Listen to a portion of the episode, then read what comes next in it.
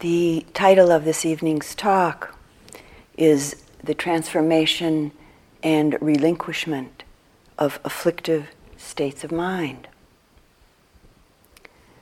This evening we'll be exploring one particular aspect of the third domain of mindfulness, mindfulness of the mind, citta nupassana.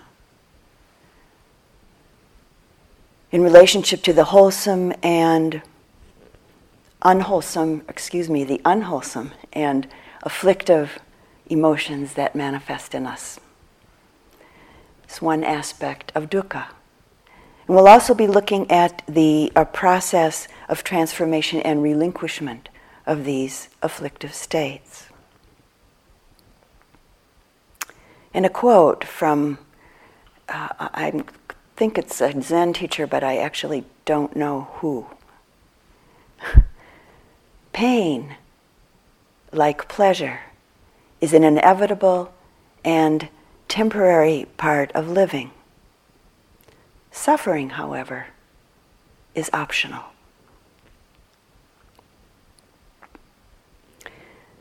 Some years ago, I attended a meeting of Dharma teachers that included teachers from many of the various Buddhist lineages. and in one of our discussions, the question, What is Buddhism? came up. The Dalai Lama, who was one of the guests of honor, uh, um, addressed this question. And um, uh, he said that often when he's asked this question, which he said he's often asked, uh, his, his response is that Buddhism is about certain kinds of mental training to eliminate all kinds of negative or afflictive emotions and all traces of these emotions. And then he went on to define uh, realization, liberation, as the complete purification of afflictive emotions. This definition of realization, of nibbana, being the complete purity of the heart, the mind, has been described as the heart, the mind of an arhat. In hearing His Holiness the Dalai Lama speak about this, there was the sense that he spoke from a very deep place of confidence in really truly believing that this is possible. In the many times that I've practiced with Sayadaw U Pandita and with the Venerable Pa-Auk Sayadaw, both of these venerable teachers have spoken of the same possibility in similar ways over and over and over again. And of course, in the suttas, uh, the Buddha also often speaks of this aspect of liberation, this aspect of freedom. He speaks of it in a very similar way. As our own confidence grows and as it deepens, we too begin to get some sense that this is our possibility. In its deepest sense, the basic aim of these teachings and practices isn't about what we ordinarily think of as living a happy life in this lifetime.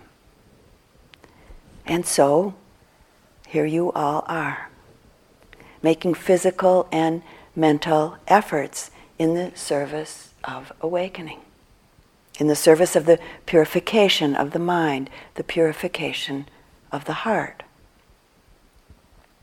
Here in retreat and in our life outside of retreat, we come to know, to really directly experience that through our practice, through our physical and through our mental efforts, certain states of mind increase and others decrease. And we begin to find that, at least to some degree, We've let go of what's unwholesome. We've let go of, at least to some degree, of what brings suffering, what's harmful to ourselves, and harmful to others. And we begin to find that the wholesome states of mind, of heart, are more and more our experience, more and more readily available, manifesting more often in our life. And so our feeling of connection and confidence in these teachings and these practices takes deeper and deeper root.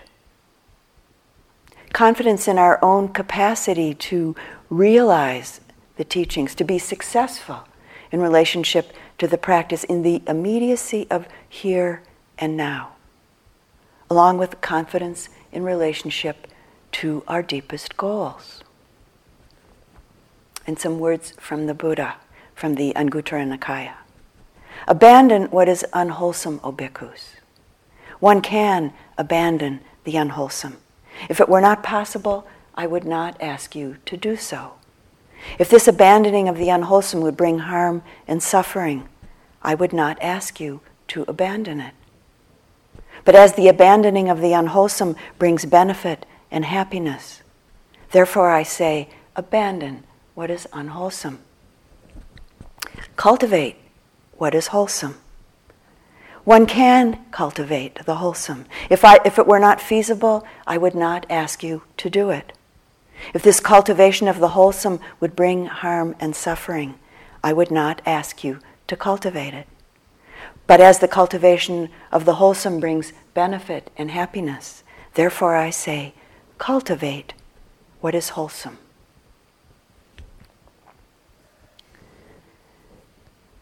The extraordinary wisdom and metta and compassion of the Buddha the heart mind of a Buddha sees only suffering and the end of suffering and encourages, exhorts those heading towards suffering to take care and to pay attention rather than judging them, rather than condemning them.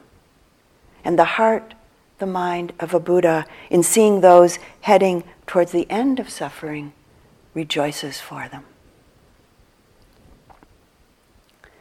This approach to life, this way of seeing, can really be quite a great inspiration, inspiring the feelings of self confidence within us. It can be done, I can do it. Over the years of my own practice, there have been times when I've experienced various difficulties within myself in relationship to the teachings and the practices. And when I've been able to be really very honest and humble about it with myself, I've seen that most of the time it's been because I was afraid that I wasn't capable of actualizing the teachings through my practice. And I've also found that when I've been filled with confidence in relationship to myself, my practice, myself, in that way, then my love and, and gratitude for the teachings, as well as for my own practice, has deepened and grown. The Venerable Pa-Auk Sayadaw says that we must always approach things with the attitude that you can be successful. This is what the Buddha taught. Once in a practice interview with uh, Venerable Pa-Auk Sayadaw, I went in and I said to him, This is just too hard. It's just too hard. And Sayadaw looked at me with this great kindness in his eyes that's there almost all the time, and a kind of a light laughter underneath these kind eyes. And he said, very simply, he looked at me with that wonderful expression and said, No, it isn't. That's all he said.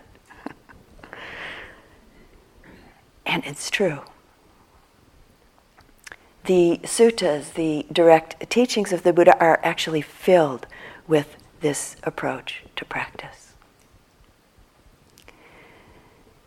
This evening, we'll specifically explore a few of the difficult or afflictive states of mind that arise in our human experience and also explore some of the ways that the Buddha encourages us to work with them in our practice in the light of purification, in the light of the Dalai Lama's definition of liberation of the mind, liberation of the heart.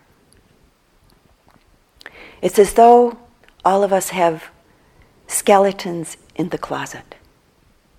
And the Buddha wasn't excluded from this. When he left the palace as a young man in search of freedom, in search of liberation from anguish and confusion, his search was grounded in finding liberation from his own experiences of suffering. He wasn't looking for the truth of awakening from some idealistic or some philosophical stance. So these skeletons in the closet, the old and sometimes seemingly new, uh, anger or fear, or resistance, judgments, doubts, sadness, grief, longings, strong desires, attachments, confusions, pains. It's, it's a long list. From our present life's experiences and carried on from many, many lifetimes' experiences. And some of these we may have mindfully met and seen with an open mind, an open heart. Some of them we've ignored or hidden them away. In our practice, we open to whatever arises, including things that may have been tucked away, the so called skeletons in the closet. But very important, it's not about dredging up, it's not about digging up afflictive states of mind. Maybe, maybe, there are some people who seem to be able to find a really true happiness, a true ease of being without ever letting out the skeletons. And I say, great for them. But I have never met anyone like that. Really, most all of us need to discover the skeletons, so to say, in order to find a really true depth of happiness in our life or we'll continue living in delusion, thinking that we can be happy, but never really, truly being so. Meditation allows us to open the closet and to look into the boxes, to uncover what have, may have been hidden, or that maybe we've hidden from, or judged as unacceptable and maybe buried away the skeletons in the closet that maybe we've been hauling around for a long time, often unconsciously or unwittingly.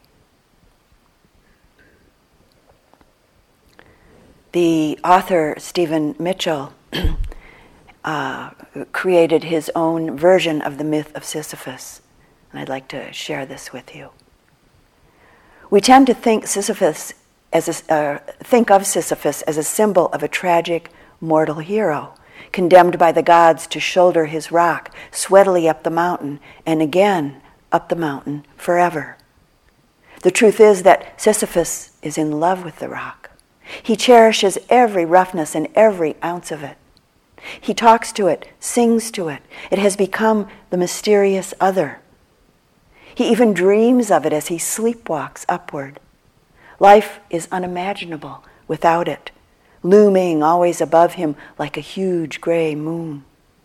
He doesn't realize that at any moment he's permitted to step aside, let the rock hurtle to the bottom, and go home.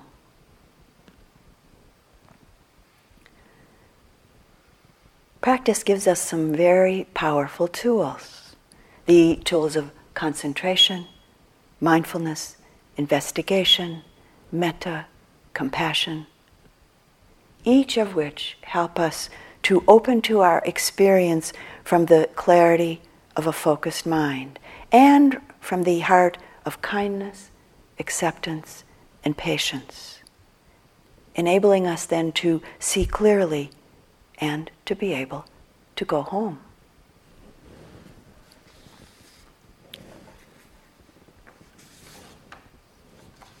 with concentration and mindfulness grounded in kindness, the kindness of a non judgmental presence. Our possibility is to realize that fear, anger, doubt, strong desire, attachments, sadness, irritation, judgment, worry, disappointment really have no more control over us. We begin to realize that the reactive habitual need, for instance, to analyze it over and over again, or the habit of trying to get rid of it, or fix it, or trying to ignore it, or maybe the habit of deluding ourselves with a seeming equanimity, the, oh, it's really nothing kind of attitude. We begin to realize that, in fact, none of these reactive habit patterns really serve us. When we begin to meet and see these reactive habit patterns within the heart of kindness, the door to clear seeing or seeing through is opened. Things are as they are. The beginning of a healthy response rather than unconsciously dropping into old reactive patterns in relationship to afflictive emotions is born out of clearly connecting and a non judgmental knowing that this is how it is in this present moment. We leave everything as it is. Our rooms, so to say, with all of the boxes opened and the skeletons uncovered. And we find that we can be present in this moment of life without the old habit of giving the past, maybe 20 years ago or maybe just a few moments ago, continued power over us. This is our possibility. There's a saying that comes from the time of the Buddha that goes like this Rain soddens what is kept wrapped up, but never soddens what is open. Uncover then what is concealed, lest it be sodden by the rain.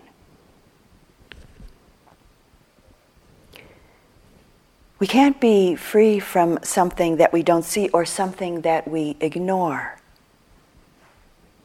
And some words from a Sri Lankan monk, Bhante Gunaratana, from his book Mindfulness in Plain English. And he says this View all problems as challenges. Look upon negativities that arise as opportunities to learn and grow. Don't run from them, condemn yourself, or bury your burden in saintly silence. You have a problem, he says? Great, he says. More grist for the mill. Rejoice. Dive in. Investigate. And then I added, within the heart of kindness.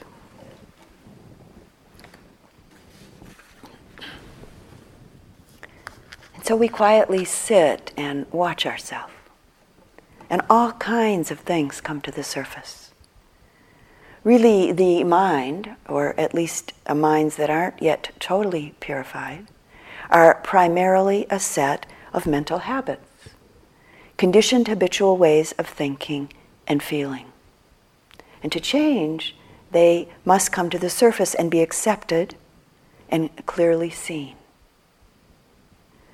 And this takes time. We can't hurry it. We simply resolve and persevere with patience. And the rest takes care of itself. And sometimes there's resistance and fear to this opening. Anxiety, tension, worry, and doubt are created by and manifest to the degree of the strength of our resistance. And resistance is based in fear. And it can be kind of a vicious circle.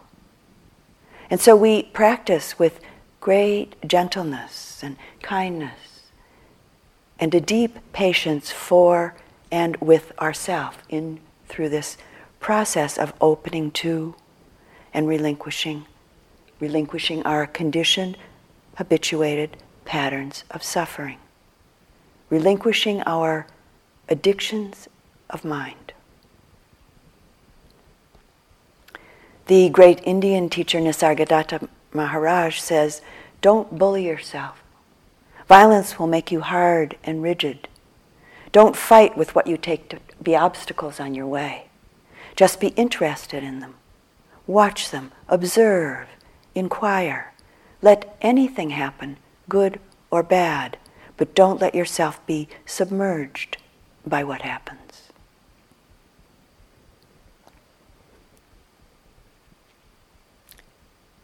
I'd like to take a, a bit of a look now um, at what is maybe the most subtle and yet one of the most deeply pervasive aspects of suffering in this life, which is quite directly connected to the suffering we experience in relationship to difficult emotions.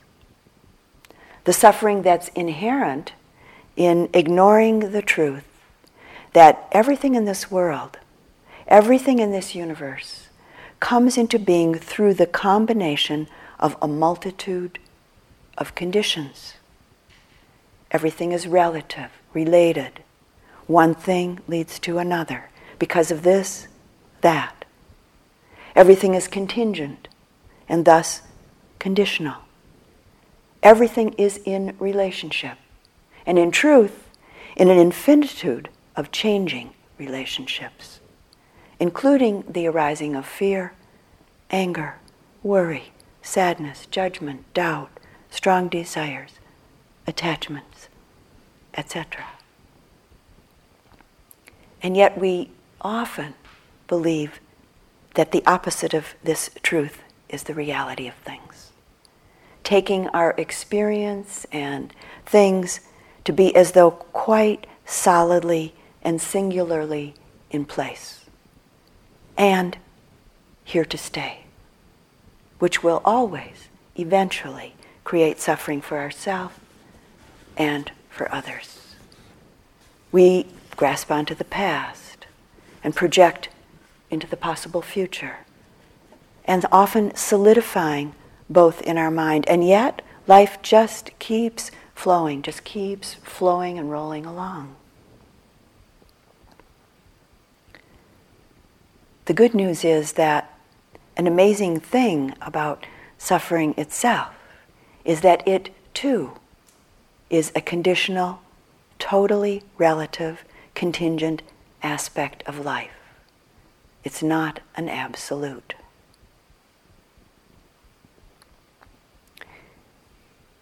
In uh, Taos, New Mexico, where I live, during the midsummer and early fall, we have what we call our monsoon season. And in the big open sky of Taos, we often have huge arcs of rainbows appearing, often double rainbows actually. A rainbow appears because of particular conditions coming together. Just the right amount of moisture in the atmosphere, and the angle of the light being just right. And then, of course, one has to be in the right place at the right time and looking in the right direction. And it all changes so quickly. Everything in life, including ourselves, meaning all of our experiences of body, heart, and mind, are really like a rainbow. The coming together of a changing set of conditions that are totally relative, related, contingent, conditional, and empty in and of themselves. And it's so obvious with rainbows, if you've ever observed the rainbow through its whole process. It's very obvious. But not so much for most of us with the more solidly appearing and sticky mental and physical phenomena our rainbow body, our rainbow mind, including emotional states, which for many of us can be the experiences that we most readily identify with and get stuck in. Thinking of things and experiences, the various states and moods of our mind as permanent, unchanging, and identifying with any of these as me, mine, I, will inevitably eventually bring suffering. The degree to which we grasp, cling, and identify with our experience, this is the degree to which we'll suffer. Anything, anything that we cling to, from material objects to the various permutations of states of hope and fear, will cause us some degree of suffering. And the other side of the coin, uh, of course, is anything that we push away or avoid or ignore or resist will cause some degree of suffering in us. Our practice is about really, truly being in the present. This present moment, and this present moment, and this present moment, just as it is right now, right now, right now. It's not the present moment that causes suffering. It's the desire for it to last or the desire for this moment to be different that causes us to suffer.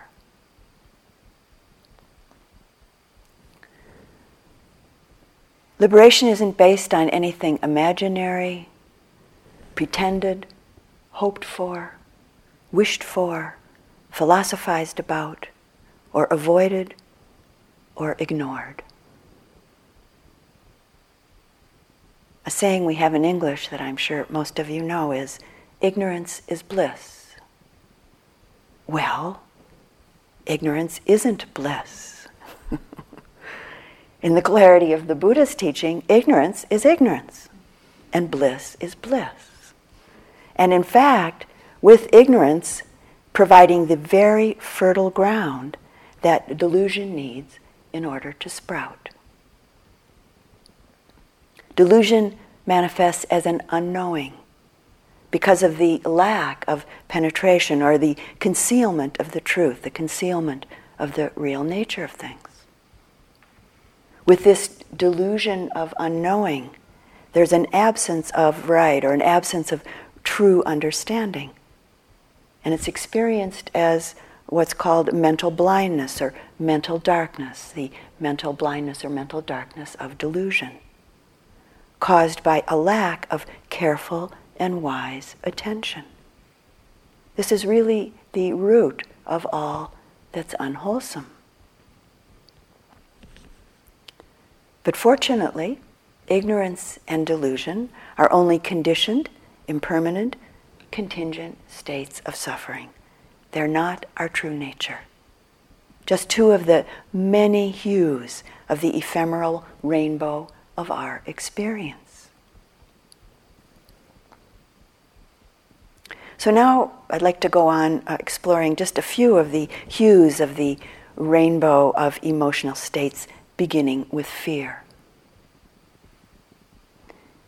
In our practice and in our life outside of a formal practice setting, fear often appears in the guise of doubt, anxiety, worry, resistance, such as maybe feeling like, I won't attend to, I won't open to, I don't want to, or maybe feeling like, I can't be with, or I'm not sure I want to be with this experience, this unfamiliar, new experience, or this old familiar experience, or this strong emotional state, or this pain in the body, or this pleasurable experience. I can't be with this moment of life. And maybe sometimes feeling frozen or feeling caught or just simply unable to open and to receive the experience really fully and deeply with a mindful presence.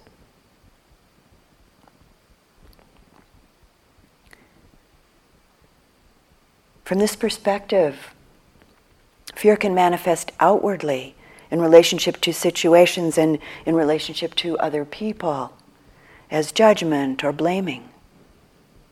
The critical mind. And if we take it up, if we really believe it, it will show up that way. it's his fault, it's because she, it's because they, etc. This fear turned inward can manifest as self judgment, self blaming, self doubt, self criticism, maybe feelings of unworthiness, not being good enough, or just not being enough, or maybe not doing it right, or not being able to do it right. Our practice, our life, our self not being right, not being perfect, whatever that might mean to each of us. Really, all of this is rooted in fear. I'd like to offer you another approach to perfection, probably different than how most of us have been conditioned to uh, think of what it means to be a perfect person. And this comes from the Taoist master Chuang Tzu. And this is his definition of perfection. The mind of a perfect woman or man is like a mirror. It grasps nothing, it expects nothing, it reflects but doesn't hold. Therefore, the perfect woman or man can act without effort.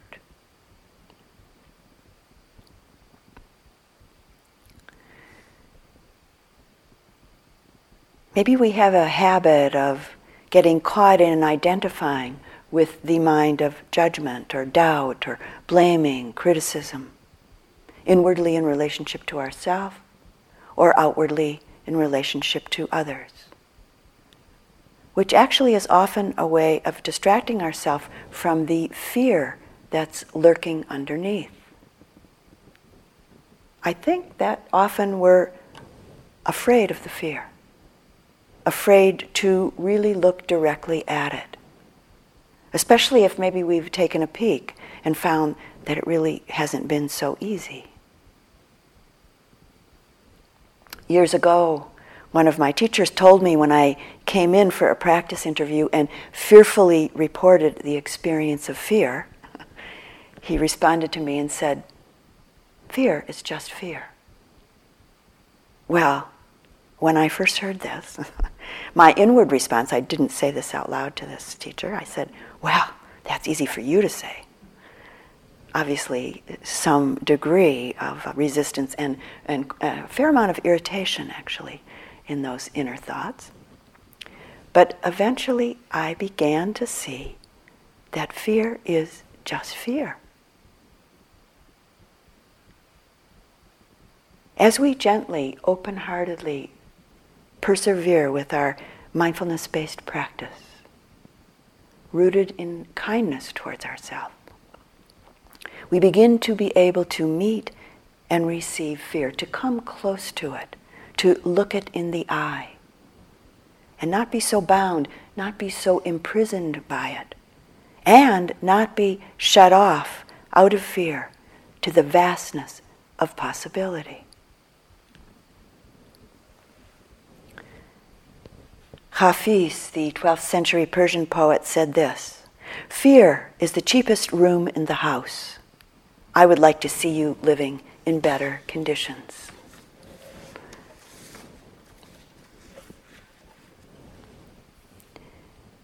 As we get stronger and our mind and heart gets stronger and our concentration and mindfulness muscles develop, we can begin to acknowledge the presence of fear. Accept that it is. And know that it doesn't need to run our life. It's not who we are. It's not mine, not me, not I. I'm not a fearful person. Fear happens because of a multitude of conditions coming together in this moment. It's not an independent, solid something. The arising of fear in this moment is totally dependent on many, many conditions, some of which we may see and know, and many of which we don't know and may never see and never know. And it may be a moment of very intense experience. But when we begin to practice seeing clearly from this perspective, we begin to understand that it's clearly not something solid, not something permanent, and not me and not mine.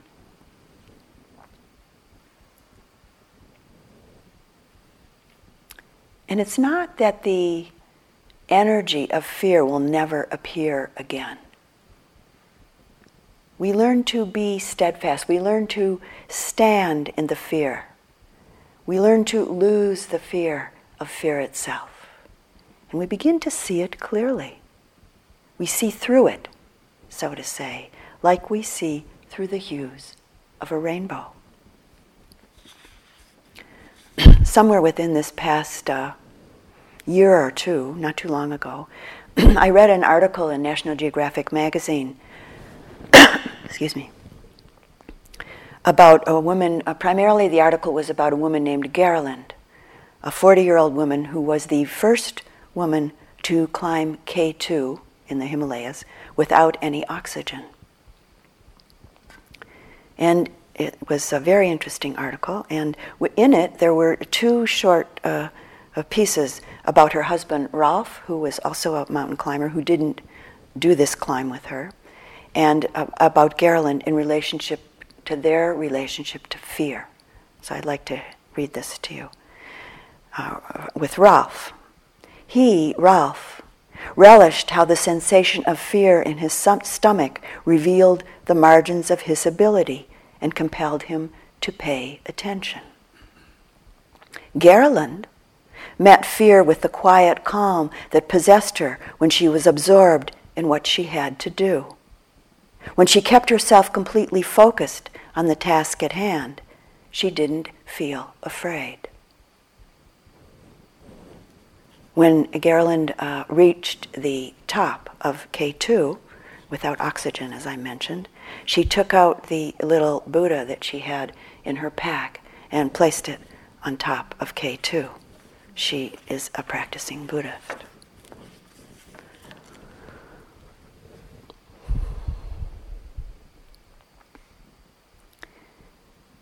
The Buddhist teachings offer us the possibility of a different perspective, a different relationship to things than how most of us have been trained, how we've been conditioned, how we've been patterned.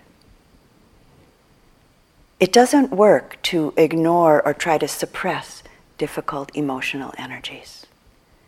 They eventually just reappear. Putting a tight lid on emotional states actually blocks them and it tends to deaden our sensitivities. Keeping the possibility of purification, the possibility of transformation at bay. And of course, it's not about blindly acting out or blindly believing afflictive emotions. This is like watering and fertilizing the seeds of our habit patterns. Nor is this practice about purposely dredging up or, or miring in analytically with all of the historical and projected stories that inspire emotional states.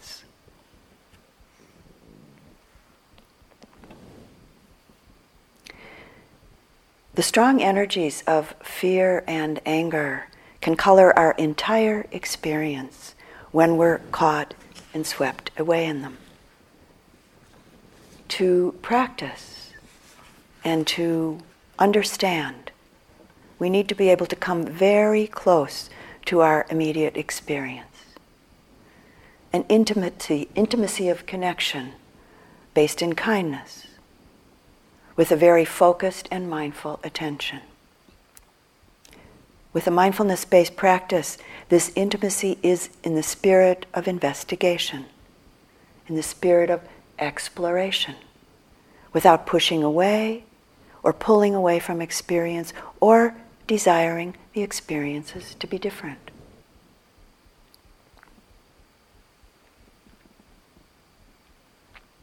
So now I'd like to take a bit of a look at anger. In the classical teachings, anger is like, uh, likened to a pond that's on top of a boiling spring. When we're angry, we can't see very far. We can't see clearly. Anger is a very strong, a very powerful energy. And from this perspective, then, it can be quite seductive. A while ago, I knew someone whose energy was fueled primarily by anger. She was very attached and very identified with her anger, and in fact, spoke about really liking her anger. She said that she felt very strong and very powerful in the anger. But unfortunately, she wasn't a happy woman. She was kind of like a porcupine. People would begin to get close to her, and then they would feel the sharp needles, the sharp sting of her anger, and they would move away from her. She was a very lonely person. And yet, so identified with her uh, in her mind as an angry person, and so afraid that she would lose herself, meaning lose her energy and power, lose the fuel for her life if she let go of anger.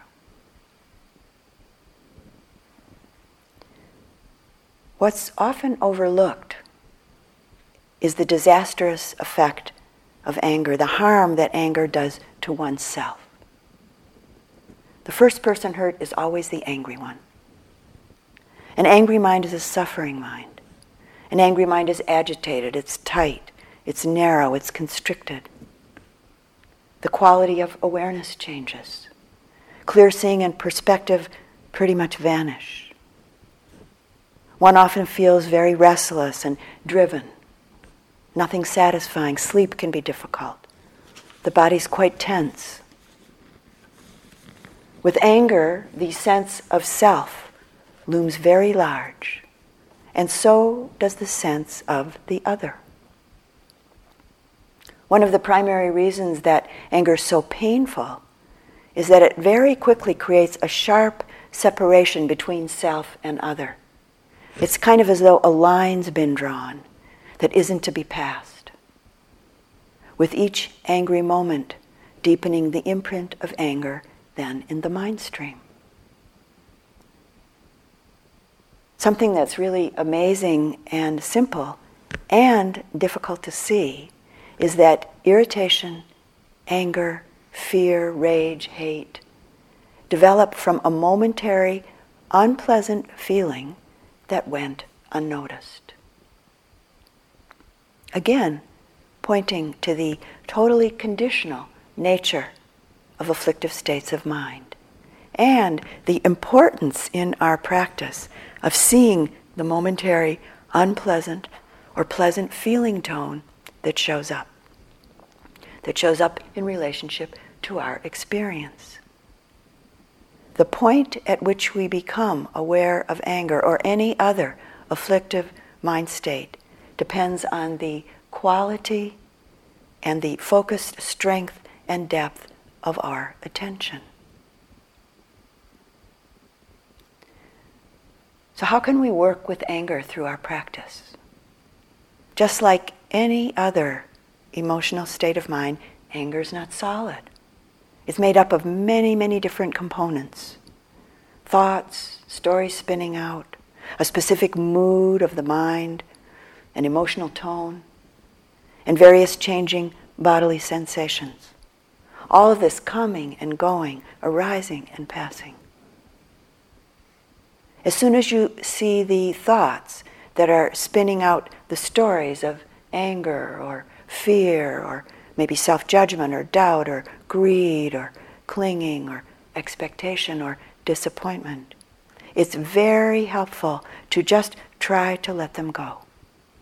Just let them drop away. Give them no mind. These thoughts aren't only the expressions of anger, they're also feeding the anger. They're like fertilizer to the angry mind. So let the stories go and bring the attention directly into the sensations in the body feeling the emotion directly in itself without the story. So, what are you feeling? Well, maybe heat, maybe tightness, pressure, maybe heaviness, contraction, vibration. Where is it? And very important, how is it changing? Notice the mind. Meaning, at this point, notice what your relationship is to these sensations. Is there resistance? More contraction in that case. Really give this your best attention. Feel it, see it, know it. Is there interest grounded in kindness, grounded in acceptance of the sensations in your body? Take a look.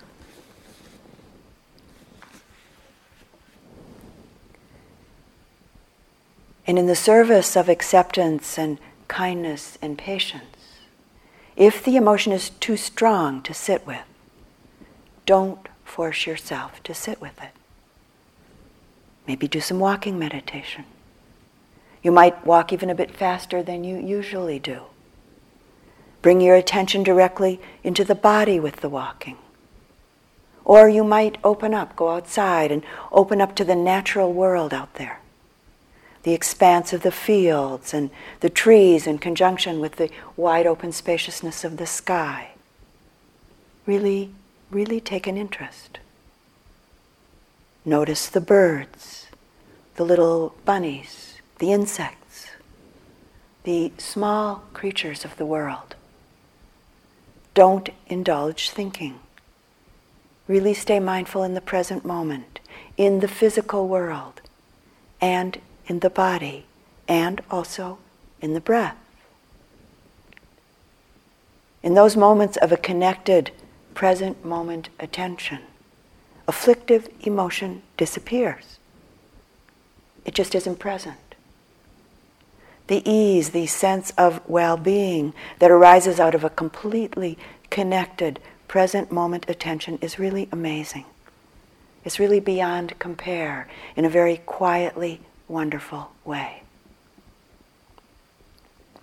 Resting in the natural world can be both an immediate experience and a clear mirror of ease for us. Remember the mountain climber Gerlinde's relationship to fear.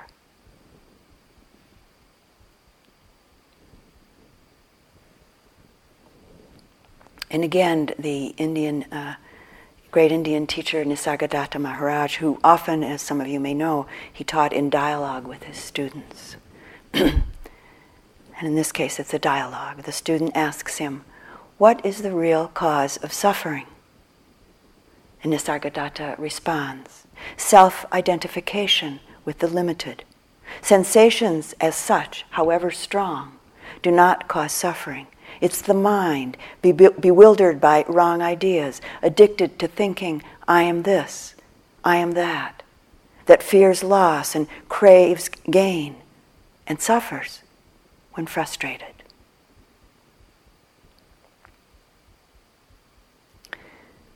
The truth of the matter is that the energy that's present in strong emotional states doesn't disappear.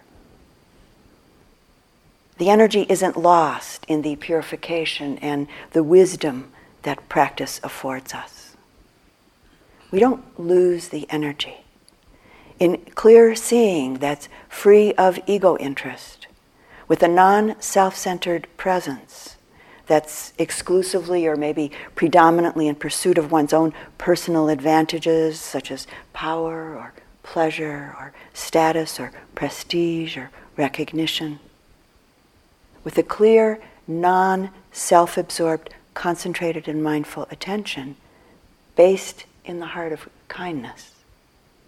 Therein really lies the possibility of the relinquishment and the transformation of the strong energies of fear, anger, greed, attachment, sadness, etc. So now I'd like to spend just a bit of time exploring the wanting mind, states of strong desire, greed, clinging, attachment.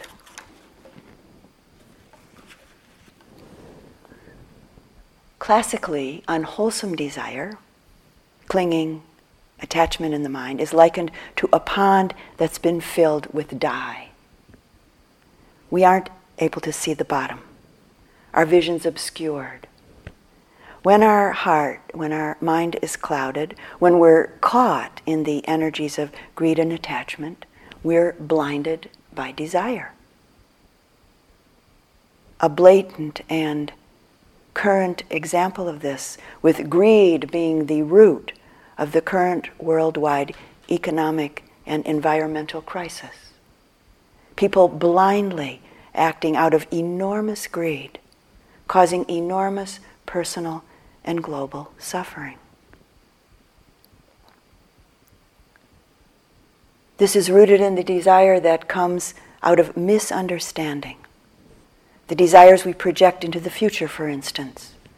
Hoping, dreaming, fantasizing about what we think we need to get and how we think things should be in order for us to be contented, to be at ease in our life.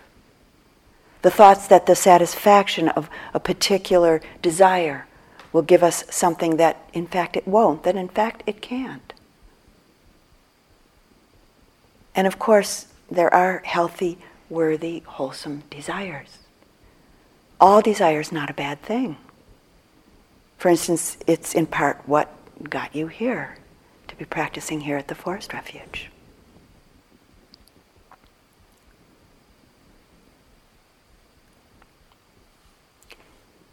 In light of our exploration this evening, I'd like to share a, a prayer, uh, a personal practice, I was told, of Mother Teresa's. And this was uh, sent to me by someone who thought that I would uh, find it, probably thought that I would find it helpful for myself and also interesting. I'm going to change the, just at the first line. She says, Deliver me, O Jesus. I'm saying, Deliver me, O Dhamma. Deliver me, O Dhamma, from the desire of being loved, from the desire of being extolled, from the desire of being honored, from the desire of being praised, from the desire of being preferred, from the desire of being consulted, from the desire of being approved, from the desire of being popular, from the fear of being humiliated, from the fear of being despised, from the fear of suffering rebukes, from the fear of being slandered, from the fear of being forgotten, from the fear of being wronged, from the fear of being ridiculed, from the fear of being suspected. I don't think she left one thing out very soon after I uh, got this in the, in the mail and I read it, I got a telephone call from a friend.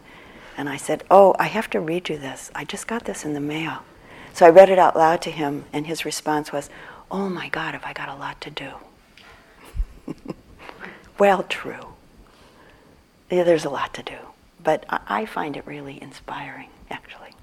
I think he did too, but his first reaction was, Oh.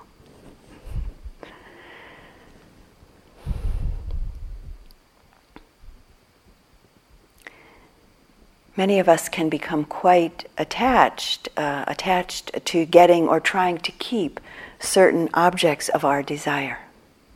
And expend an incredible amount of time and energy trying to hold on uh, to something or to get it back. Or we can spend an enormous amount of time and energy, energy trying to keep some experience or someone from changing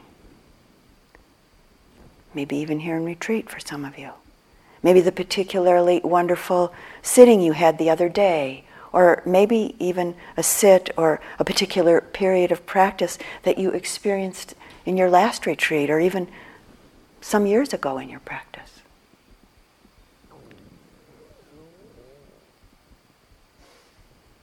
It's the contraction, the clinging, the attachment the self centeredness, the identification around desire, that's the problem. I think we could safely say that attachment is the biggest problem in the world.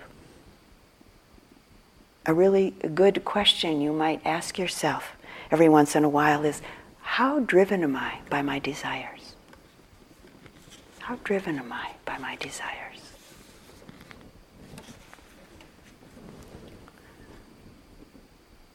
So, a simple, quite mundane personal example. Some years ago, I was at a retreat center in New Mexico that uh, has some of the most uh, wonderful flower gardens I've ever seen. And I was walking along next to uh, one of these gardens, and I noticed a very sweet smell. So I followed my nose to where the smell was coming from, to a particular flower. And I got down very close to the flower and really took in the smell very present, aware of the pleasantness of the experience. And then I got caught. I had to go do something else, but I really just wanted to stay there and continue experiencing that sweet smell. So, with the next moment of clinging and not being willing to let go and to simply go on, the pleasantness of the experience of the previous moment was completely gone and I was experiencing some tightness in the body and a degree of a burning uh, irritation in the heart and the mind. I got up and I walked away to do what needed to be done next, but there was still uh, a clinging to that sweet smell, even though it was completely gone from my field of experience at that point. I was attached to the memory of it. I was wanting it back planning, in fact, when I could get back to that garden and imagining, oh, how nice it would be later when I finally got back there. What just a moment before was a moment of pleasantness was no longer pleasant, but rather a moment of being caught in the grip of my clinging mind. Really a moment of suffering, and it happens very quickly.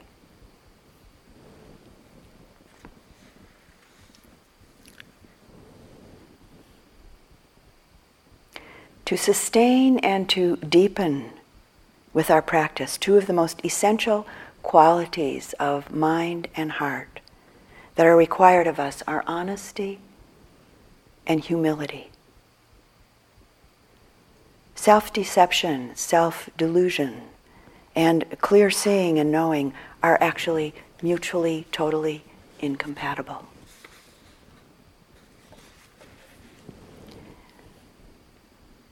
As we begin to see and know greed and clinging, we find that we're experiencing, experiencing a kind of tension, stress, a burning, burning desire. For many people, there's often some degree of confusion, delusion, that this state of desire, this yearning, this attachment, that it feels good. And it's even sometimes confused with love until we really begin to see it and know it clearly. What is ease, happiness? What is it really? It's the release from the tension, the pressure, the burning of desire. And even much more important, it's a moment of release from the stress of attachment, a moment of release from the stress of clinging. Liberation through non clinging. The Buddha talked about everything burning. The eye is burning, eye consciousness is burning. The ear is burning, ear consciousness is burning. And he goes on this way through each of the six sense doors. He went on to say, then, burning of what? And as he did, responded to his question burning of desire, burning of hatred, jealousy, fear, burning with the fire of confusion.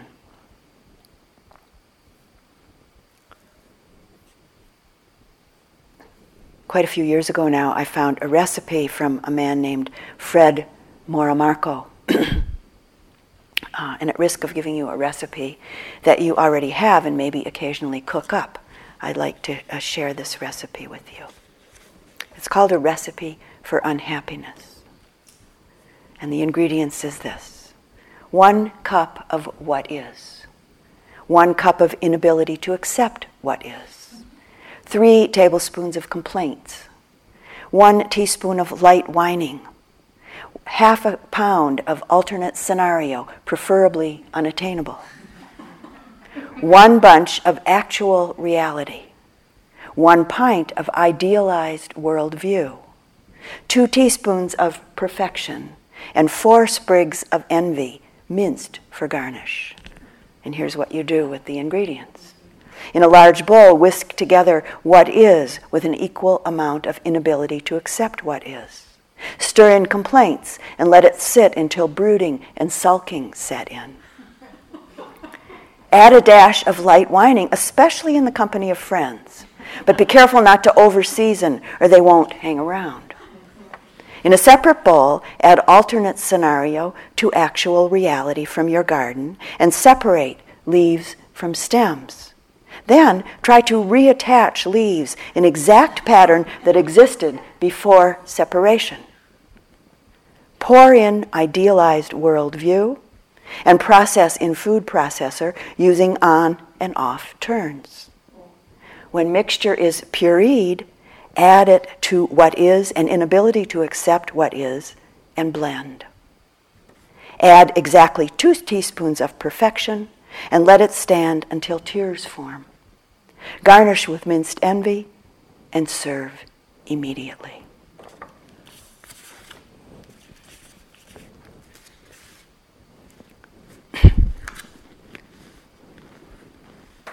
the Buddha offers us another recipe the recipe for cultivating a strong, clear concentration, mindfulness, and investigation rooted in kindness. That means that the experience of the moment, we see it clearly just as it is we can actually learn to experience the extremes and the subtleties of afflictive emotions without getting caught up or swept away or overcome by them. It's as though we learn to see them so clearly that we see right through them.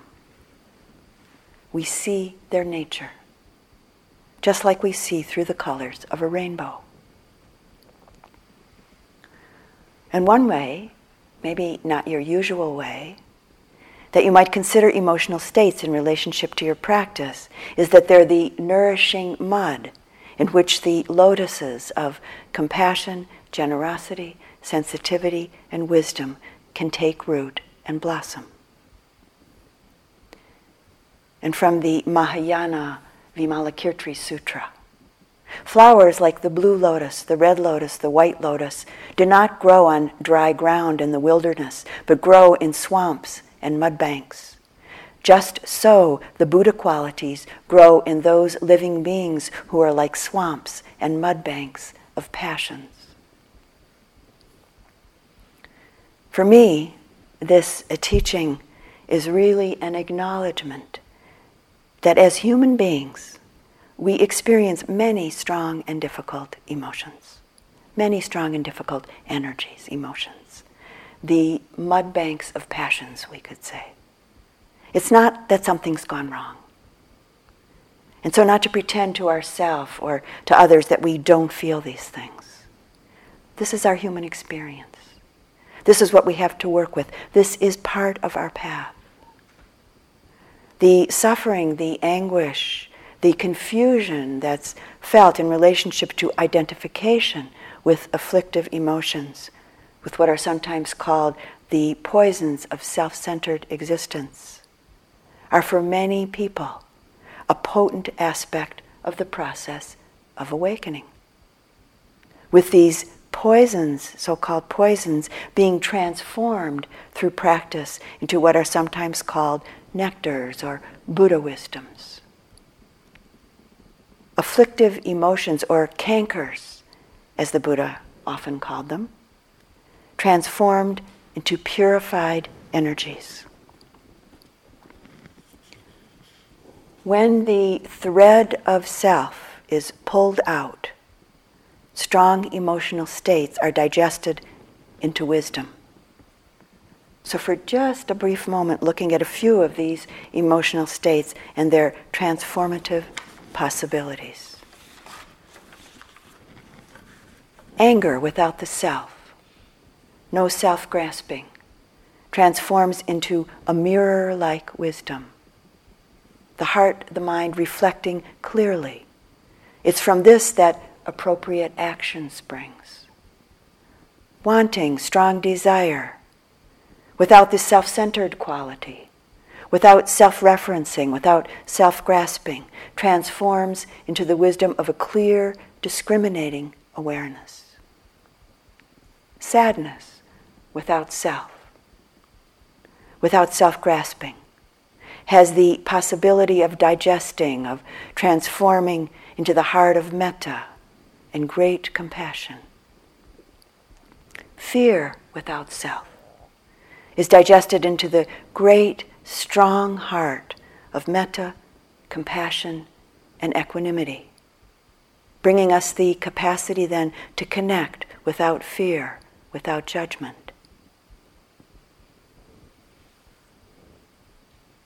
In the recipe that we've inherited from the Buddha, we learn to relinquish, to let go of what causes the burning. And in this letting go, we find what is sometimes described as the place of coolness. The place of coolness and luminosity in the mind and heart. The place of freedom from the burning. The end of suffering. And then what is seen is just the seen. What is heard is just the heard. What is felt is just the felt. What is known is just the known. With nothing added or needing to be added, and nothing taken away or needing to be taken away. It's just enough. This moment, just as it is, is just enough. As our practice goes on over time, we begin to know through our own experience the liberation that's immediately available in any moment. Liberation through non clinging.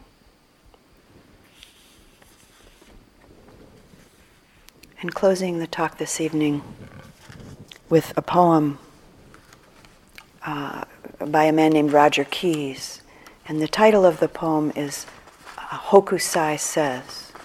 Hokusai, some of you may know, was a, a very famous Japanese painter and his famous painting, the most famous painting, is of a very huge wave, uh, which is predominant in the painting, and very small underneath this huge wave. The wave looks like claws as it's coming over, and underneath is a little tiny boat with some fishermen in it.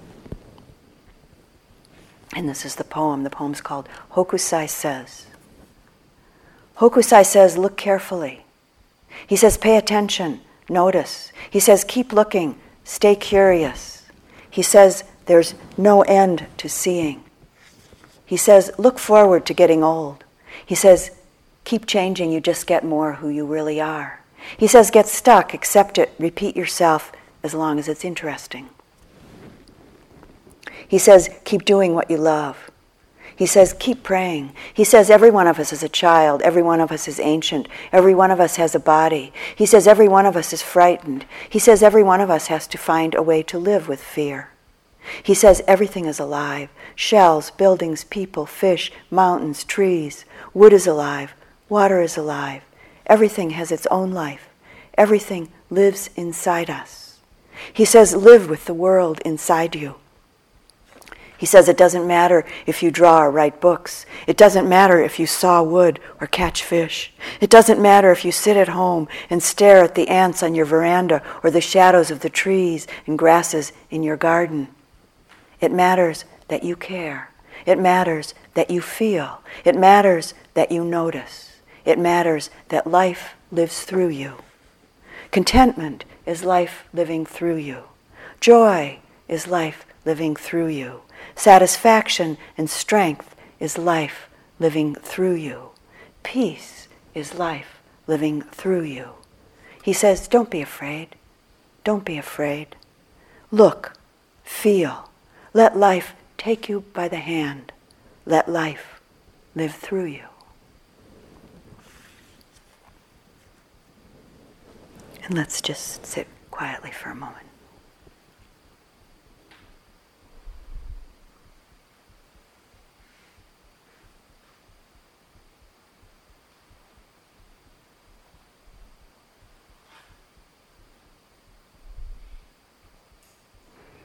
Thank you.